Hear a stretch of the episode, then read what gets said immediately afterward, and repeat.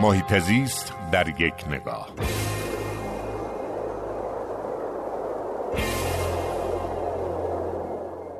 ما همین روزها عملکرد صد روزه شهرداری تهران رو گذروندیم. شهرداری تهران بعد از یک دوره دوازده ساله شاهد تغییر مدیریتش بود.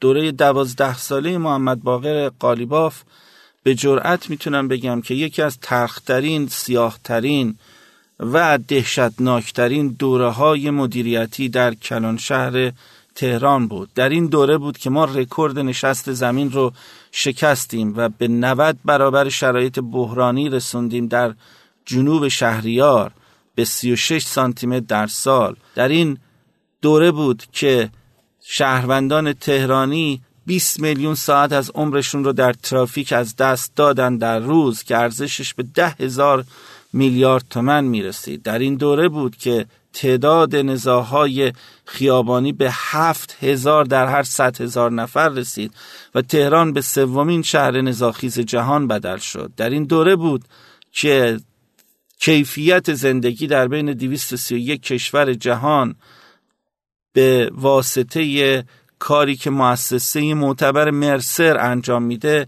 تهران رو در رتبه 188 قرار داد. یعنی ما حتی پایین تر از شهری مثل کیگالی قرار گرفتیم.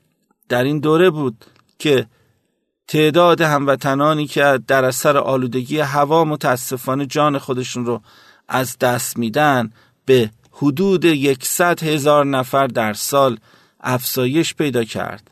و در این دوره بود که ظرفیت خودروها که در سال 1184 زمانی که قالیباف این سمت رو بر عهده گرفت سه برابر معابر عمومی بود و در سال 1396 زمانی که این منصب رو به محمد علی نجفی تحویل داد به شش برابر ظرفیت معابر عمومی افزایش پیدا کرد. شاید اگر قالیباف به جای ساختن اتوبان ها و بزرگراه ها و تونل های بیشتر به جای دو طبقه کردن صدر می‌رفت سراغ گسترش حمل و نقل ریلی ایجاد مسیرهای ایمن دوچرخه سواری و پیاده راه و تغییر مبلمان شهری از خودرو محوری به زیست محوری. ما امروز با چنین بحرانهای جدی روبرو نبودیم.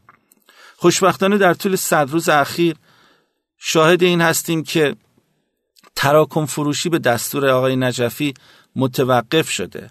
ایشون قول داده که لایحه ننگین باغ شهر رو برج باغ رو متوقف بکنه.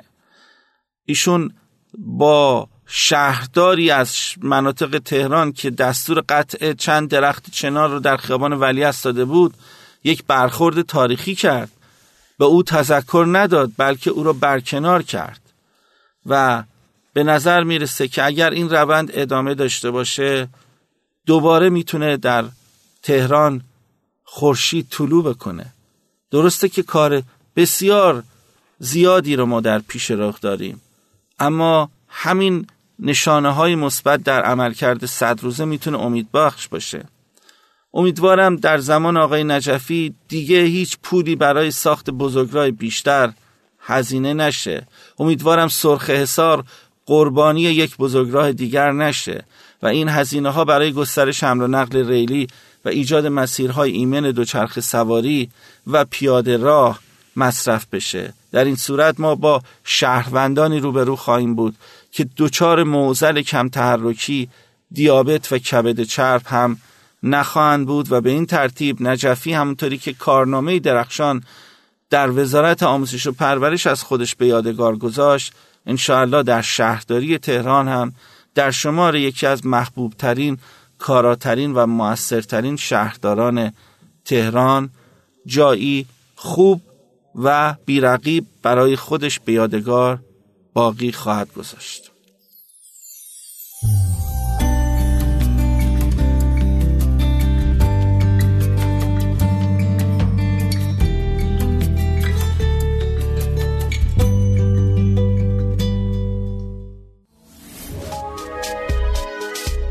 شنوتو سرویس اشتراک گذاری فایل های صوتی www.shenoto.com